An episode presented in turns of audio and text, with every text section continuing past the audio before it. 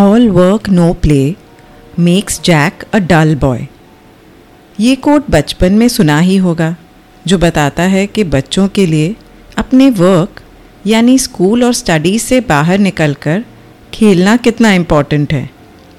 और आज के दौर में नो प्ले के साथ इसमें नो रेस्ट भी ऐड कर सकते हैं। ये तो बच्चों की बात हुई, लेकिन हमारी अडल्ट लाइफ में और करंट लाइफ के कॉन्टेक्स्ट में इसका क्या इम्पोर्टेंस है? हम एक ऐसे ईरा में जी रहे हैं, जिसमें हसलिंग अचीविंग और कॉन्स्टेंटली डूइंग पर बहुत फोकस है। जस्ट बीइंग को लेजीनेस डलनेस इनएक्टिव जैसे वर्ड से डिफाइन किया जाता है। अगर हम खाली बैठे रहें तो अनप्रोडक्टिव फील करते हैं और टाइम वेस्ट करने का गिल्ट आता है। हम रेस्टिंग और रिलैक्सेशन को जैसे भूल ही गए हैं। ना फिज़िकली ठीक से रिलैक्स करते हैं और ना मेंटली रिलैक्स होने की परमिशन खुद को देते हैं। इंडस्ट्रियलाइजेशन और टेक्नोलॉजी बूम की वजह से हमारा बहुत सारा मैनुअल वर्क एक बटन दबाने से होने लगा है। ऐसे में हमारी लाइफ ज़्यादा रिलैक्स्ड होनी चाहिए। फिर भी ऐसा क्यों नहीं है? इतने लोग workaholics screen junkies socializing addicts या नींद की गोलियों के शिकार हैं। हम बॉडी को कॉन्स्टेंटली कोई काम में उलझाए रखना चाहते हैं। सिमिलरली हम माइंड को भी ओवर एक्टिव रखते हैं। वरीज स्ट्रेसर्स और डिस्ट्रैक्टर्स आजकल की दुनिया में भरपूर हैं। आज हमारे पास जितनी सुविधा है, उसने उतने ही ऑप्शंस बढ़ा दिए हैं। प्रॉब्लम ऑफ़ प्लेंटी हो गई है, जिसमें डिसीशन मेकिंग और लेटिंग गो डिफ़िकल्ट बन जाता है। एक तो हमारे सराउंडिंग्स में इतना स्टिमुलस है स्क्रीन्स के थ्रू सोशल और बिज़नेस नेटवर्क से वर्क प्लेस डिमांड्स में, हर तरफ़ से खिंचाव है और इससे कॉग्निटिव ओवरलोड हो जाता है। हम इस प्लेंटी को टैकल करने के लिए 24 घंटे के अंदर इतना कुछ फिट करने की कोशिश में रहते हैं कि पूछो ही मत। और फिर भी fear of missing out being left behind के सटल फियर में जीते रहते हैं। ऐसी ओवर एक्टिविटी से माइंड और बॉडी को काम डाउन होने का मौका नहीं मिलता। तो फिर कैसे वर्क लाइफ या वर्क रेस्ट बैलेंस ला सकते हैं? एक स्पेसिफिक वे है अपने डे को अच्छे से डिवाइड करने का, जिसे कहते हैं the eight eight eight rule इसके हिसाब से आपको दिन के 24 घंटों को 8 hours of work 8 hours of rest और 8 आवर्स ऑफ़ प्ले के हिसाब से बांटना चाहिए। 8 आवर्स ऑफ़ वर्क के हिसाब से अगर 5 वर्किंग डेज़ हैं तो 40 आवर्स अ वीक हुए, जो वैसे भी एक्सपर्ट्स द्वारा recommended ideal number of working hours का मेजर है। हम सोचते हैं कि हम ज़्यादा टाइम डिवोट करेंगे बिज़ी रहेंगे तो ज़्यादा या बेटर आउटपुट दे सकेंगे। हम अपने बिज़नेस और लॉन्ग वर्किंग आवर्स को प्रोडक्टिवनेस का मेजर मानकर उसे फ्लॉन्ट करते हैं। लेकिन एक्चुअली जब हमारे पास टाइम लिमिटेड होता है, तब हम ज़्यादा फोकस से काम करते हैं और प्रायोरिटीज़ को समझकर एक्स्ट्रा अननेसेसरी एक्टिविटीज़ को रूल आउट कर देते हैं। We don't spread ourselves thin जो इस बात पर डाउट कर रहे हैं, मैं उन्हें कहूँगी कि आप टिम फेरिस की famous book the four hour work week ज़रूर पढ़ें। अगर डेनमार्क और यूएस का भी एग्ज़ाम्पल देखें तो डेनमार्क में स्कूल और ऑफ़िस आवर्स कंसिडरबली कम है यूएस से। लेकिन वहाँ प्रोग्रेस में कोई कमी नहीं, और वर्ल्ड हैप्पीनेस इंडेक्स पर भी टॉप रैंकिंग्स में रहती है। दूसरी तरफ़, यूएस के रिसर्चेस में देखा गया है कि काफ़ी लोग ओवरवर्कड और एग्जॉस्टेड रहते हैं, जिससे बर्नआउट और डिससेटिस्फैक्शन के इश्यूज़ होते हैं। वर्क इज़ वर्शिप ये बात सही है। लेकिन क्या वर्शिप कर रहे हैं, वो समझना ज़रूरी है।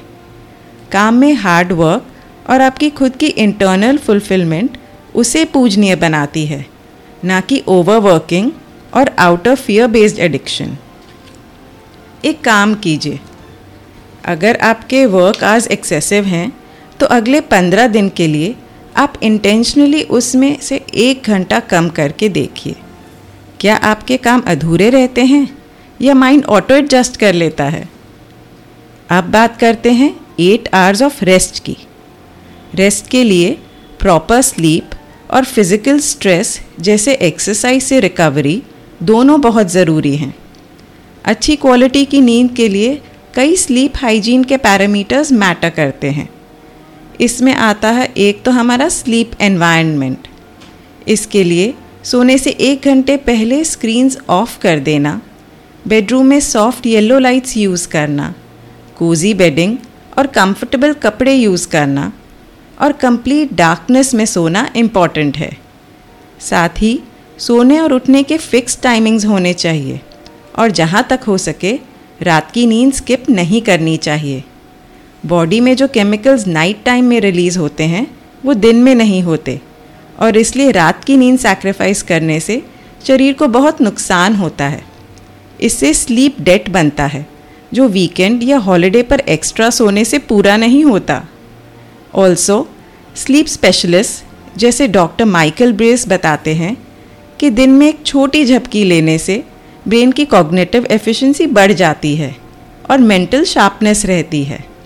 In fact Google Uber NASA Samsung और नाइके जैसी कई बड़ी कंपनीज़ ने अपने एम्प्लॉयज़ के वेलबींग के लिए ऑफ़िस आवर्स में शॉर्ट नैप टाइम के अरेंजमेंट्स किए हैं। आजकल स्लीप के लिए बहुत सारे ऐप्स और ट्रैकर्स हैं, लेकिन मैं आपकी कॉम्प्लेक्सिटी बढ़ाना नहीं चाहती। एक सिंपल वे है चेक करने का कि आपकी स्लीप कैसी रही है। अगर आप सुबह उठकर एक्टिव और रिफ़्रेश्ड फील कर रहे हैं मतलब आपकी स्लीप अच्छी है। कितने लोग तो फ़िज़िकल वर्कआउट्स में भी रेस्ट नहीं लेना चाहते। ज़्यादा दिन एक्सरसाइज करेंगे तो बेटर है, ऐसा सोचते हैं।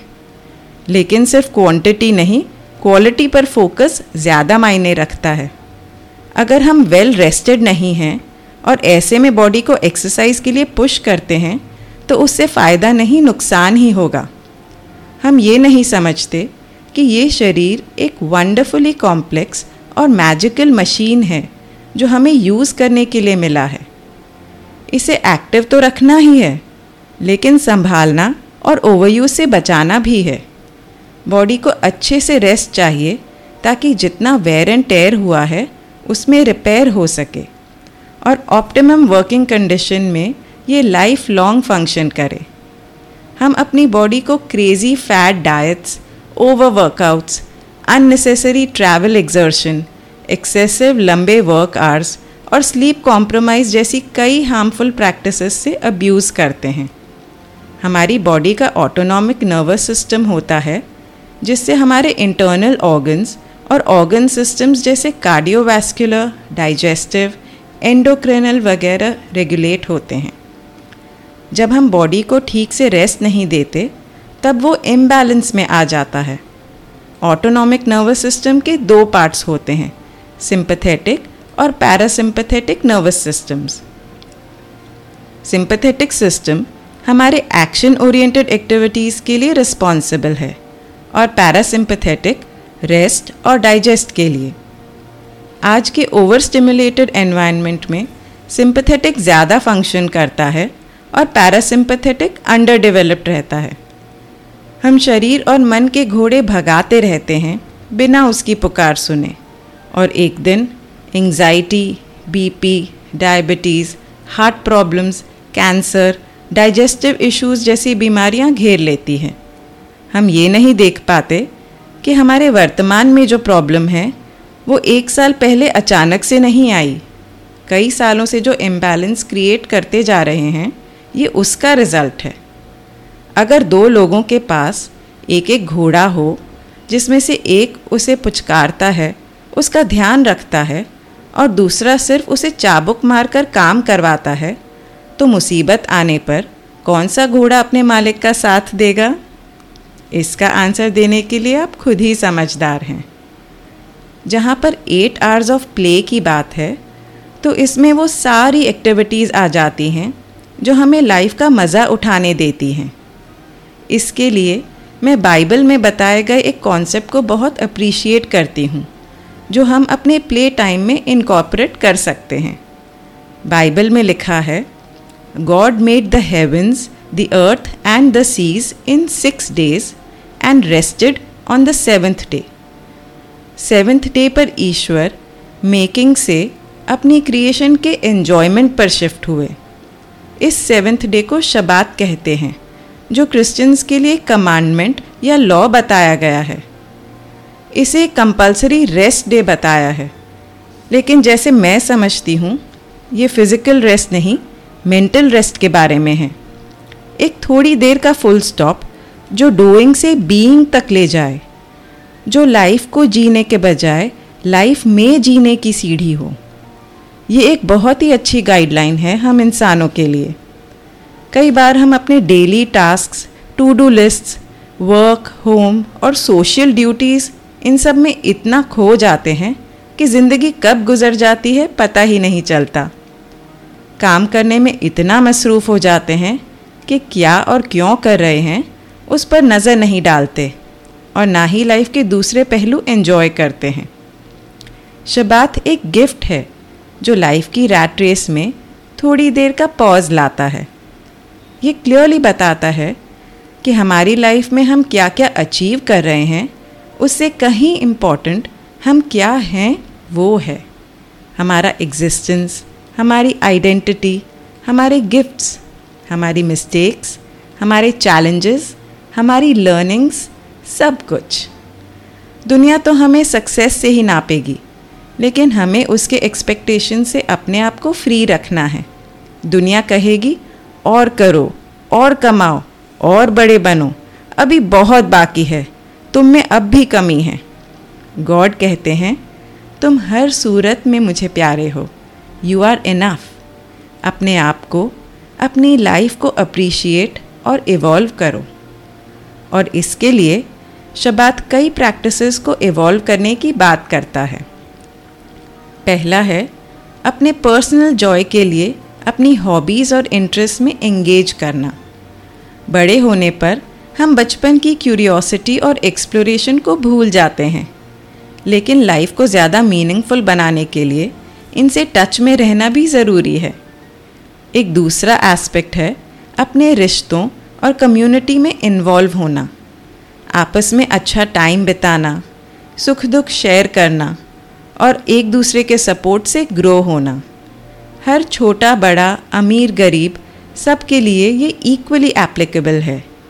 और अपने तन, मन और धन से हम एक दूसरे के लिए कुछ ना कुछ कर ही सकते हैं। तीसरा, शबात सिखाता है कि अपने रोज़ की कश्मकश को कुछ टाइम के लिए भूलकर अपने स्पिरिचुअल डेवलपमेंट पर फोकस करें। प्रेयर्स के थ्रू या कोई और कामिंग माइंडफुल एक्टिविटी चाहे जो भी मीडियम पसंद आए लेकिन कुछ टाइम के लिए उन चीज़ों के बारे में सोचें जो हमें डीपली अफेक्ट करती हैं, लेकिन जिन पर हमारा ध्यान नहीं होता। मन को शांत करके हर चीज़ में भगवान की करामात को देखने की कोशिश करें। ऑल्सो कुछ टाइम लाइफ की सिंप्लिसिटी को एक्नॉलेज करने में गुजारें। नेचर में जाएँ बिना कोई एजेंडा के। और लास्ट में हमें कुछ टाइम निकालना है अपने काम, अपनी लाइफ जर्नी को पीछे मुड़कर देखने के लिए। अपने दिन, अपने वीक को याद करें एनालाइज करें, उस पर रिफ्लेक्ट करें। हम किस दिशा में जा रहे हैं? इसका अंदाज़ा हमें तब आता है जब हम पीछे मुड़कर उस रास्ते को जांचते हैं। लेकिन अगर हम बस उस पर भागते ही रहेंगे तो कोर्स करेक्शन करने का मौका नहीं मिलेगा। और फिर किसी दिन ये अफसोस ना रहे कि हमें तो ज़िंदगी बनानी थी कुछ और बन गई कुछ और। बस, इस तरह से वर्क रेस्ट और प्ले की आँख में चोली हमें वर्क लाइफ बैलेंस की तरफ़ ले जाती है। इसमें कोई भी रूल एकदम अडिग नहीं है। Nothing is set in stone और आप अपनी इंटेलिजेंस और सिचुएशन के बेसिस पर थोड़ा इधर उधर अपने हिसाब से कर सकते हैं। लेकिन ये एक डेली लाइफ ब्रेकअप देता है। जिससे हमें गाइडेंस मिलती है। आई होप आपको भी मेरी तरह ही इस एट एट एट के प्रिंसिपल ने कुछ क्लैरिटी दी होगी। और इस एपिसोड के थीम को ध्यान में रखते हुए मैं भी एक पॉज ले रही हूँ। बहुत खुशी के साथ मैं आपसे शेयर करना चाहती हूँ कि इस मंथ में विस्परिंग विजडम ने एक साल का माइलस्टोन पूरा कर लिया है। मेरे होठों से आपके कानों तक का ये सफ़र बहुत ही सुहाना रहा। आपका इनक्रेजमेंट फीडबैक सजेशंस अप्रिसिएशन इन सबने मेरे दिल को इतना छुआ कि आई एम ओवरवेलम्ड ये पॉडकास्ट जितना मेरा है, उससे कहीं ज़्यादा आप सबका है।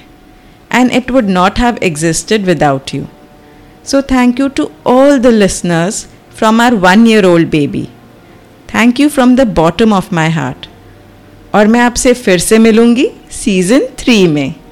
बाय बाय इस एपिसोड को सुनने के लिए मैं आप सबको थैंक यू कहना चाहती हूँ। अगर इनमें से कुछ विचार आपको अपने से लगे, कहीं मन को छू गए तो आप मुझे मैसेज कर सकते हैं इंस्टाग्राम या फेसबुक पर।